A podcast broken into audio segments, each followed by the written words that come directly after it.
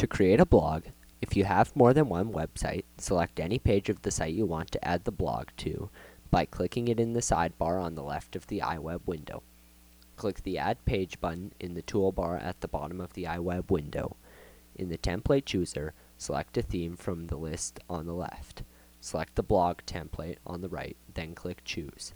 Replace the placeholder text and graphics with your own.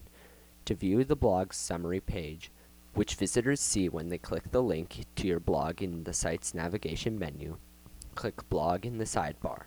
Select the My Blog title and placeholder description and type your own.